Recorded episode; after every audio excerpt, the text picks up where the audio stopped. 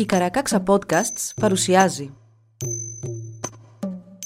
Μύτος Λαϊκά παραμύθια του κόσμου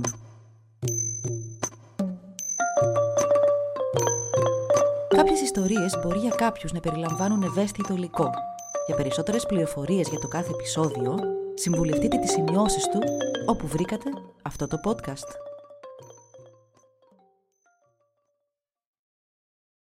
Το τσενού ή ιστορία ενός κανίβαλου με παγωμένη καρδιά.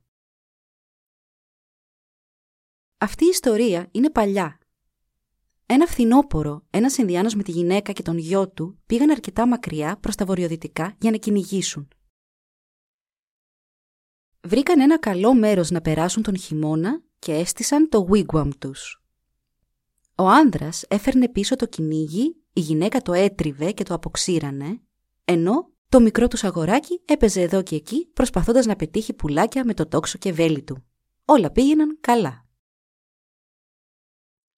Ένα απόγευμα, όταν ο άνδρας κυνηγούσε και η γυναίκα είχε βγει έξω να μαζέψει καυσόξυλα, άκουσε ένα σύρσιμο να έρχεται από κάτι θάμνους, σαν είχε τρυπώσει ανάμεσά τους κάποιο θηρίο και να την ακολουθούσε όσο πιο γρήγορα μπορούσε. Κοίταξε κατά εκεί και αυτό που είδε ήταν πολύ χειρότερο και από ό,τι μπορούσε να φανταστεί. Αντίκριτης στεκόταν κάτι σαν άνδρας, τέρας και θηρίο στις πιο αλόκοτες μορφές τους. Ήταν σαν ένας εξαθλιωμένος γέρος άνδρας με μάτια λύκου και ήταν ολόγυμνος. Τα χείλη και οι ώμοι του ήταν φαγωμένα, δαγκωμένα, λες και σε κάποια κρίση μεγάλης πείνας είχε φάει την ίδια του τη σάρκα και στην πλάτη του κουβαλούσε ένα σακίδιο. Η γυναίκα είχε ακούσει τις ιστορίες για το τρομερό τσενού, το πλάσμα από τον παγωμένο βορρά, ένα πλάσμα που είναι ταυτόχρονα και δαίμονας και κανίβαλος.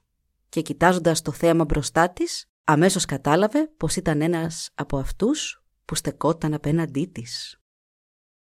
Η θέση της ήταν τώρα πολύ δύσκολη. Μερικές φορές όμως, κάτω από μεγάλη πίεση, έρχονται και οι καλύτερες ιδέες, γιατί αντί η γυναίκα να δείξει ίχνος φόβου, κορδώθηκε και πλησίασε το πλάσμα. «Καλέ πατέρα», του είπε γλυκομιλώντας του, δείχνοντάς του πως τον περίμενε με αδημονία και μάλιστα πως χαιρόταν πολύ που τον έβλεπε επιτέλους. Το τσενού σάστησε και δεν ήξερε πώς να αντιδράσει, αφού περίμενε στριγκλιές και πανικό και έτσι αφέθηκε από τη γυναίκα να οδηγηθεί μέσα στο wigwam. Ήταν σοφή και καλή γυναίκα. Το προσκάλεσε στο σπιτικό της. Του είπε πως την πονούσε πολύ που το έβλεπε τόσο ταλαιπωρημένο. Το λυπόταν πολύ και πήγε και έφερε ένα από τα ρούχα του άνδρα της. Του είπε να πάει να πληθεί και να φορέσει τα ρούχα που του είχε φέρει. Εκείνος έκανε όπως του είπε. Σαν τελείωσε, πήγε και έκατσε σε μια γωνιά του wigwam και έμοιαζε σκυθροπό και σκεφτικό και δεν έλεγε λέξη. Ήταν πολύ νέα όλα αυτά για αυτόν. Η γυναίκα σηκώθηκε και βγήκε έξω. Συνέχισε να μαζεύει καυσόξυλα. Το τσενού σηκώθηκε και αυτό και την ακολούθησε. Η γυναίκα ανατρίχιασε από φόβο. «Τώρα», σκέφτηκε, «έρχεται το τέλος μου. Θα με σκοτώσει και θα με καταβροχθήσει». Το τσενού έφτασε σε απόσταση αναπνοής από τη γυναίκα και της είπε «Δώσε μου το τσεκούρι». Του το έδωσε και τα δέντρα άρχισαν να πέφτουν το ένα μετά το άλλο. Ποτέ κανείς δεν είχε ξαναδεί τέτοια δουλειά. Έλατα σοριάζονταν σαν κομμένα σιτάρια και κορμί χωρίζονταν στα δυο σαν να τα είχε χτυπήσει αστραπή. Η γυναίκα του φώναξε «Νου, τα μπεαγκούλ, πούσουγκαλ» που σημαίνει «πατέρα, τώρα έχουμε αρκετό». Άφησε το τσεκούρι να πέσει στο χώμα και το τσενού μπήκε πάλι στο wigwam όπου και ξαναέκατσε ήσυχο εκεί όπου καθόταν και πριν. Η γυναίκα μάζεψε όσα ξύλα μπορούσε να κουβαλήσει και πήγε και έκατσε και εκείνη σιωπηλή απέναντί του στην άλλη μεριά του wigwam. Άκουσε να καταφθάνει ο άνδρας. Έτρεξε γρήγορα έξω και του τα είπε όλα. Του ζήτησε να συμπεριφερθεί όπως είχε συμπεριφερθεί και εκείνη μέχρι τότε και αυτός το βρήκε καλή ιδέα. Είπε «Ντσίλτς» που σημαίνει «πεθερέ μου» και τον ρώτησε πού ήταν τόσον καιρό. Το τσενού είχε μια έκφραση έκπληξη στο πρόσωπό του, μα καθώς άκουγε τον άνδρα να του αφηγείται τι είχε συμβεί όλα αυτά τα χρόνια, το πρόσωπό του μαλάκωσε. Έκατσαν όλοι τους μαζί να φάνε. Το τσενού ίσα που άγγιξε το φαγητό του και πήγε και ξάπλωσε. Ο άνδρας και η γυναίκα δεν τολμούσαν να πέσουν να κοιμηθούν από φόβο. Μόλις η φωτιά είχε πια πάρει για τα καλά και τα κάρβουνα έκαιγαν καλά, το τσενού ζήτησε αν θα μπορούσαν να του βάλουν ένα χώρισμα μεταξύ αυτού και της φωτιάς, μιας και ήταν από τους πάγους και δεν μπορούσε να αντέξει τη ζέστη. Έτσι έμεινε στο Wigwam τρεις μέρες. Και για τρεις μέρες ήταν κατσούφης και σοβαρός, ίσα που έτρωγε. Τότε φάνηκε και μια αλλαγή. Πήγε και μίλησε στη γυναίκα και τη ρώτησε αν είχε καθόλου ξύγκι. Εκείνη του είπε ότι είχαν και μάλιστα μπόλικο. Το τσενού πήρε και γέμισε μια κανάτα που σίγουρα χωρούσε και ένα γαλόνι. Την έχωσε στη φωτιά και όταν ήταν καυτό και κόχλαζε, πήρε και το ήπιε όλο σε μία γουλιά. Ξάφνου αρρώστησε, χλώμιασε. Άρχισε να βγάζει ήχους και κραυγές και να λέει κουβέντες που όμοιές τους δεν είχαν ακουστεί ποτέ πάνω στη γη, ήταν αλόκοσμες. Τελείωσε και αυτό και τότε φάνηκε πραγματικά αλλαγμένος. Ξάπλωσε χάμω και κοιμήθηκε. Όταν ξύπνησε, ζήτησε να του φέρουν φαγητό. Πεινούσε και το έφαγε όλο αυτή τη φορά. Από εκείνη τη στιγμή ήταν ευγενικό και καλοσυνάτο. Το ζευγάρι δεν τον φοβόταν πια. Τρέφονταν όλοι τους με τον πατροπαράδοτο τρόπο που οι Ινδιάνοι ετοιμάζουν το κρέας τους και το τσενού γρήγορα το βαρέθηκε όλο το ίδιο και το ίδιο. Μια μέρα είπε «Τους, δηλαδή κόρη μου, δεν έχεις καθόλου πελάουεούς». δηλαδή φρέσκο κρέας. Εκείνη του είπε πως όχι. Όταν επέστρεψε ο άνδρας της, το τσενού παρατήρησε ότι είχε πολύ λάσπη στα χιονοπάπουτσά του και τον ρώτησε αν εκεί κοντά υπήρχε καμιά πηγή ή ριάκι. Ο άνδρας απάντησε πως όντως υπήρχε νερό μη σήμερα ταξίδι μακριά. «Πρέπει να πάμε εκεί αύριο κιόλας», είπε το τσενού. Ξεκίνησαν πολύ πρωί. Ο Ινδιάνος ήταν από μικρός πολύ καλός στο να διανύει αποστάσεις γρήγορα, μα και το πλάσμα παρότι σε κακή κατάσταση ακόμη, ήταν λες και ορούνταν πάνω από το χιονισμένο τοπίο. Έτσι έφτασαν στην πηγή. Ήταν ένα πανέμορφο τοπίο. Το χιόνι γύρω στην πηγή είχε λιώσει και από κάτω του φαινόταν φρέσκια και καταπράσινη χλόη. Το τσενού απογυμνώθηκε τελείως και άρχισε να χορεύει τον μαγικό του χορό γύρω από την πηγή. Σύντομα, το νερό άρχισε να αφρίζει και να κυματίζει, λες και κάποιο πλάσμα κάτω από την επιφάνεια του νερού λυκνιζόταν με τον ρυθμό του χορού. Το τσενού άρχισε να χορεύει όλο και πιο μανιασμένα, ώσπου μέσα από το νερό ξεπήδησε το κεφάλι ενός πελώριου τάκταλοκ, ή σάβρας. Ο γέρος άνδρας το σκότωσε με ένα χτύπημα του τσεκουριού του. Το τράβηξε έξω από το νερό και άρχισε να χορεύει. Έφερε έξω κι άλλο ένα, αυτή τη φορά θηλυκό και όχι τόσο μεγάλο, αλλά πάλι βαρύ σαν τάρανδο. Τριγύρω τώρα υπήρχαν ανοιξιάτικες σαύρες, όπως πάντα άλλωστε, μα αυτές τις είχε καλέσει το Τσενούκ και με τα μαγικά του είχαν γίνει τέτοια τέρατα.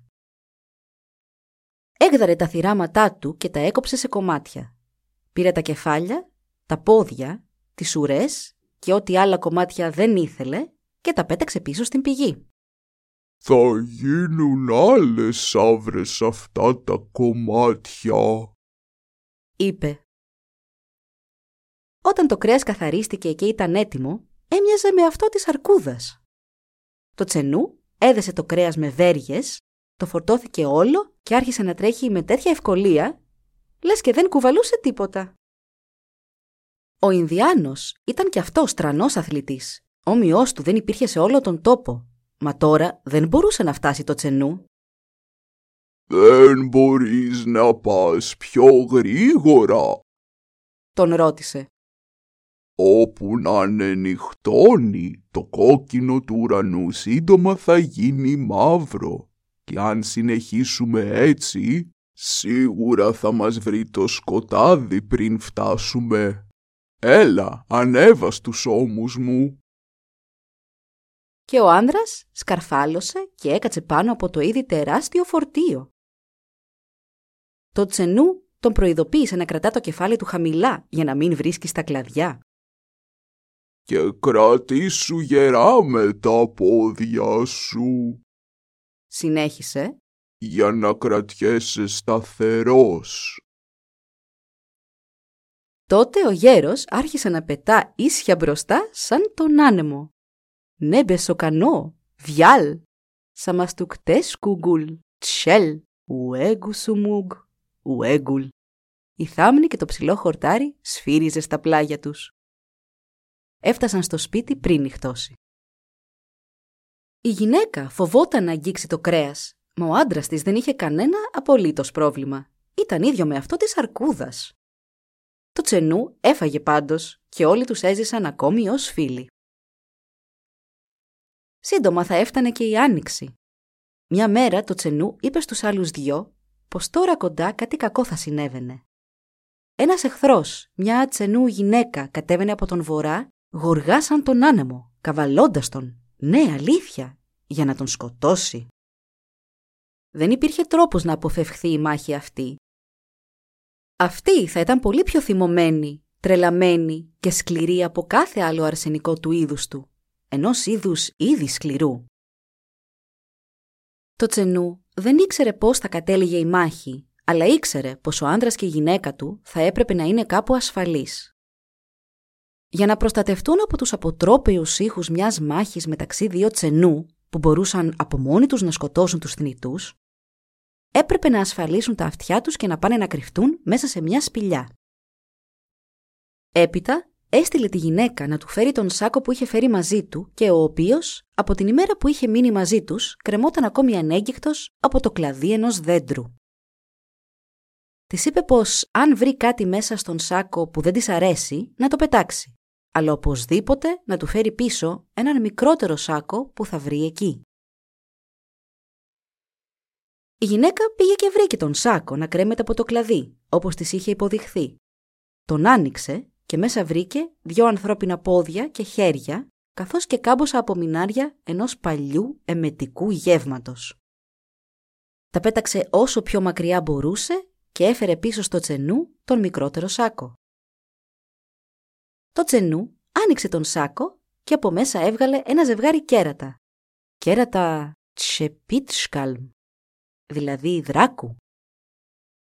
Το ένα κέρατο είχε δύο παρακλάδια, ενώ το άλλο ήταν ίσιο και λίο. Και τα δύο ολόχρυσα. Το τσενού έδωσε το ίσιο κέρατο στον Ινδιάνο και κράτησε το άλλο.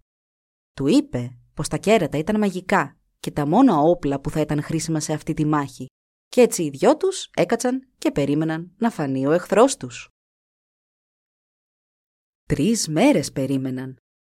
Το τσενού ήταν αποφασισμένο και τολμηρό. Τα αυτιά του άκουγαν τα πάντα συνεχώς, δεν φοβόταν. Τότε όμως ήταν που άκουσε τη μακρόσυρτη στριγκλιά του εχθρού, τελείως αλόκοσμη, να εξαπλώνεται σε όλον τον άνεμο του παγουμένου βορρά, κι ας ήταν τόσο μακριά ακόμη. Τα πράγματα είχαν ως εξής. Αν δυο άνθρωποι άκουγαν την πρώτη κραυγή του εχθρού και επιζούσαν, τότε τίποτα δεν θα μπορούσε να τους πειράξει και επίσης αν άκουγαν μόνο την απαντητική κραυγή του φίλου τους, ούτε τότε θα μπορούσε κάτι να τους πειράξει. Το τσενού όμως, το μόνο που τους είπε ήταν «Αν με ακούσετε να φωνάζω για βοήθεια, ελάτε με αυτό το κέρατο, γιατί ίσως να μπορέσετε έτσι να με σώσετε». Το ζευγάρι συμφώνησε. Έσκαψαν μια βαθιά τρύπα στο χώμα και χώθηκαν μέσα, καλύπτοντας τα αυτιά τους σφιχτά. Δεν είχαν καλά-καλά κάτσει, όταν διαπεραστική φωνή του εχθρού τους αντίχησε με τέτοια δύναμη, σαν να ούρλιαζε κεραυνός. Τα αυτιά τους σκουδούνιζαν και πονούσαν πολύ και σίγουρα θα πέθαιναν παρόλα τα μέτρα που είχαν πάρει, όταν ακούστηκε η απαντητική στριγκλιά του φίλου τους. Τώρα τουλάχιστον δεν κινδύνευαν πια από τους ήχους. Η μάχη ξεκίνησε και ήταν αλήθεια τρομακτικό θέαμα. Τα δυο τέρατα, μέσα από τη μαγεία και το μένος τους, είχαν γίνει τώρα ψηλά σαν βουνά. Στη διάρκεια της μάχης ξεριζώθηκαν αναρρύθμιτα πανύψηλα πεύκα.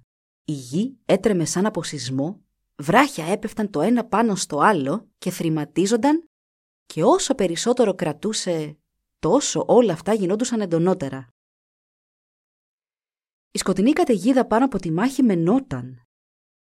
Ακούστηκε τότε η τρομερή φωνή του τσενού. Λουσούκ, τσουκούιε, αμπόγ ουνούμουε. Δηλαδή, γαμπρέ μου, έλα να με βοηθήσεις. Ο άνδρας έτρεξε στον τόπο της μάχης. Αυτό που αντίκρισε ήταν τρομερό. Τα δυο τσενού, που κανονικά θα έπρεπε τώρα να είναι γίγαντες πιο ψηλοί και από τα σύννεφα, τρομακτικοί και αποκρουστικοί, πάλευαν κάτω χαμηλά στο έδαφος. Η γυναίκα τσενού φαινόταν να έχει το πάνω χέρι. Χρησιμοποιώντας τα πόδια και τα γόνατά της, κρατούσε κάτω και έπνιγε το άλλο τσενού, ενώ ταυτόχρονα προσπαθούσε να του τρυπήσει το αυτί με το δικό της κέρατο. Εκείνο κουνούσε διαρκώς και απότομα το κεφάλι του δεξιά-αριστερά για να μην προλάβει να το καρφώσει. Δεν έχεις γαμπρό να έρθει να σε βοηθήσει. Μην γαμπουζέολε. Θα πάρω την καταραμένη σου ζωή και θα σου φάω το σηκώτη. Ο Ινδιάνος, συγκριτικά με τα τσενού, ήταν πολύ μικρός και έτσι το ξένο τσενού ούτε που τον πρόσεξε. Τώρα, Του φώναξε ο φίλος του. κάρφωσε το κέρατο μέσα στο αυτί της. Ο Ινδιάνος έβαλε όλη του τη δύναμη και τα κατάφερε με ένα μόνο καλοσχεδιασμένο κτύπημα. Η άκρη του κέρατου μπήκε στο αυτί της. Μόλις την άγγιξε, μια σπίθα σαν φωτιά και αστραπή μαζί φάνηκε στο σημείο και το κέρατο εισχώρησε για τα καλά μέχρι που βγήκε από το άλλο αυτή. Είχε μεγαλώσει τώρα σαν κοντάρι και μόλις άγγιξε το έδαφος, ρίζωσε αμέσως. Το τσενού είπε στον άνδρα να πιάσει την άλλη άκρη του κέρατου και να την ακουμπήσει πάνω σε ένα μεγάλο δέντρο. Έτσι και έγινε και αμέσως το κέρατο άρχισε να συμπεριφέρεται σαν φίδι. Άρχισε γοργά να μεγαλώνει και να τυλίγεται γύρω από το δέντρο, κρατώντας έτσι το θύμα του σφιχτά δεμένο. Το τσενού και ο Ινδιάνος τότε άρχισαν να την επεξεργάζονται. Θα χρειαζόταν πολύ και σκληρή δουλειά στη συνέχεια. Βλέπετε, για να πεθάνει ένα τέτοιο πλάσμα κανονικά, έπρεπε να κοπεί σε μικρά κομμάτια. Έπειτα έπρεπε όλη η σάρκα και όλα τα οστά του να καούν σε δυνατή πυρά. Αν έστω και ένα ψήγμα έμενε άκαυτο, σύντομα από εκεί θα ξεπηδούσε ένα νέο τσενού με τη δύναμη και τη φωτιά του προηγούμενου. Από τη στιγμή που είχε τελειώσει η μάχη, τα δύο τσενού είχαν πάρει πάλι το αρχικό τους μέγεθος. Ο νικητής έκοψε την εχθρό του σε μικρά κομμάτια ως αντίπεινα για τις προσβολές και τις απειλές περί σηκωτιού. Μόνο που τώρα ο νικητής είχε ήδη βάλει να ψήνεται το δικό της και όχι το δικό του. Μιας και η γυναίκα τσενού ήταν ακόμη ζωντανή, της εξήγησε πως της έκανε αυτά που του είπε ότι θα του έκανε εκείνη. Το δυσκολότερο όμως δεν είχε έρθει ακόμη, έπρεπε να κάψουν τελείως ή να λιώσουν την καρδιά της. Ήταν από πάγο. Πάνω από πάγο. Ήταν πιο κρύα και από τη διαφορά που έχει ο πάγος με τη φωτιά. Πιο σκληρή και από τη διαφορά που έχει ο πάγος με το νερό. Κάθε φορά που την έβαζαν σε φωτιά, η φωτιά έσβηνε. Αλλά με υπομονή και επιμονή, η καρδιά έλειωσε τόσο ώστε να μπορέσουν μετά οι δυο τους να τη σπάσουν σε μικρότερα κομμάτια και να τα λιώσουν και αυτά. Σαν τελείωσαν, επέστρεψαν σπίτι. Έφτασε και η άνοιξη. Τα χιόνια του χειμώνα έλειωσαν και έτρεχαν στα ποτάμια και στις θάλασσες. Ο πάγος και το χιόνι που τόσο είχε βαρύνει τα βουνά της ενδοχώρας, τώρα έτρεχαν να προλάβουν τις ακτές. Το ίδιο και ο Ινδιάνος με τη γυναίκα του και το Τσενού, που τώρα είχε μαλακή και αλλαγμένη καρδιά. Τους ακολουθούσε. Γινόταν όλο και πιο όμοιος με τους ανθρώπους. Πριν να φύγουν όμως, έφτιαξαν ένα κανό για τον γέρο άνδρα, για το οποίο δεν χρησιμοποίησαν φλοιό σημίδας, μόνο δέρματα ράνδου. Εκεί έβαλαν μέρος του κυνηγιού τους και δέρματα. Τη θέση του άνδρα πήρε το τσενού, οι άνθρωποι οδηγούσαν, αυτό ακολουθούσε. Κατέβηκαν λοιπόν το ποτάμι και μετά από κάποια ρεύματα στροφές μέσα από το δάσος, έφτασαν σε μια ηλιόλουστη και πλατιά πανέμορφη λίμνη. Ξαφνικά τότε, στη μέση της, το τσενού ξάπλωσε μπρούμητα στο κανό σαν να προσπαθούσε να κρυφτεί. Είπε ότι μόλις το είχε δει ένα άλλο τσενού που στεκόταν στην κορυφή του βουνού και του οποίου την αχνή μορφή κατάφερε να δει να κοιτά κατά το μέρος του από πέρα, τον βορρά. «Με είδε», είπε το τσενού. «Αλλά εσάς όχι. Ούτε μπορεί να έρθει να αναμετρηθούμε τώρα. Μα αν με ξαναβρει η οργή του θα κοχλάσει και τότε θα μου επιτεθεί. Δεν ξέρω ποιος θα κερδίσει, θέλω μόνο να ζήσω ειρηνικά. Έμεινε στη θέση που ήταν και οι άλλοι δύο οδήγησαν το κανό τους σιγά σιγά στην όχθη. Καθώς άρχισαν να αφήνουν πίσω τους τη λίμνη και να ξαναπαίρνουν τον ποταμό, το τσενού τους είπε πως δεν θα ταξίδευε άλλο στο νερό. Προτιμούσε να διασχίσει με τα πόδια τα δάση και τα βουνά, αλλά ποτάμια και νερά καλύτερα όχι. Το ζευγάρι του εξήγησε πού είναι ο τόπος που έπρεπε να κατασκηνώσουν και το τσενού ξεκίνησε τη μακρά διαδρομή του πάνω από βουνά, βράχια και μέσα από δάση. Ο Ινδιάνος και η γυναίκα του συνέχισαν το ταξίδι τους αφήνοντας το κανό να οδηγηθεί μέσα από τη ροή των φουσκωμένων νερών του ποταμού. Μόλις άρχισε να νυχτώνει, το ζευγάρι έφτασε στο σημείο της κατασκήνωσης και με μεγάλη έκπληξη διέκριναν ανάμεσα στα δέντρα να ορθώνεται καπνός. Σαν πλησίασαν, είδαν το τσενού να κοιμάται ήδη δίπλα στη φωτιά που είχε ανάψει για τους τρεις τους. Αυτό συνέχισε να συμβαίνει για πολλές μέρες. Καθώς συνέχιζαν το ταξίδι τους νότια, το τσενού άρχισε να αλλάζει. Ήταν πλάσμα του βορρά. Το ψύχος και ο πάγος δεν το επηρέαζαν. Μα το ζεστό αεράκι του καλοκαιριού δεν το άντεχε. Άρχισε όλο να αδυνατίζει, μέχρι που όταν πια έφτασαν στον καταβλισμό όπου θα έμεναν, ο Ινδιάνος και η γυναίκα του έπρεπε να το μεταφέρουν σαν μικρό παιδί. Και από τη στιγμή που ούτως ή άλλως με τα χρόνια είχε μαλακώσει, το κάποτε τρομακτικό του πρόσωπο ήταν τώρα σαν αυτό ενός καλού άνδρα. Οι πληγές του είχαν πουλωθεί και τα δόντια του δεν ήταν πια απειλητικά. Οι άνθρωποι του καταβλισμού το περικύκλωσαν με θαυμασμό και περιέργεια. Το τσενού πέθαινε. Μιας και όλα αυτά ήταν μετά τον ερχομό των Λευκών, κάποιος έστειλε να φέρουν έναν παπά. Εκείνος τον βρήκε αγρίκο, χωρίς ίχνος θρησκευτικής πίστης, ένα χάλι. Το τσενού στην αρχή έδιωχνε τον παπά γριλίζοντάς του. Σιγά σιγά όμως άρχισε να ακούει και να μαθαίνει την αλήθεια. Η καρδιά του άπιστου άλλαξε. Συμπόνεσε και ένιωσε βαθιά πίστη. Ζήτησε να βαφτιστεί και μόλις το πρώτο δάκρυ που είχε χύσει ποτέ στη ζωή του άγγιξε το έδαφος, το τσενού πέθανε.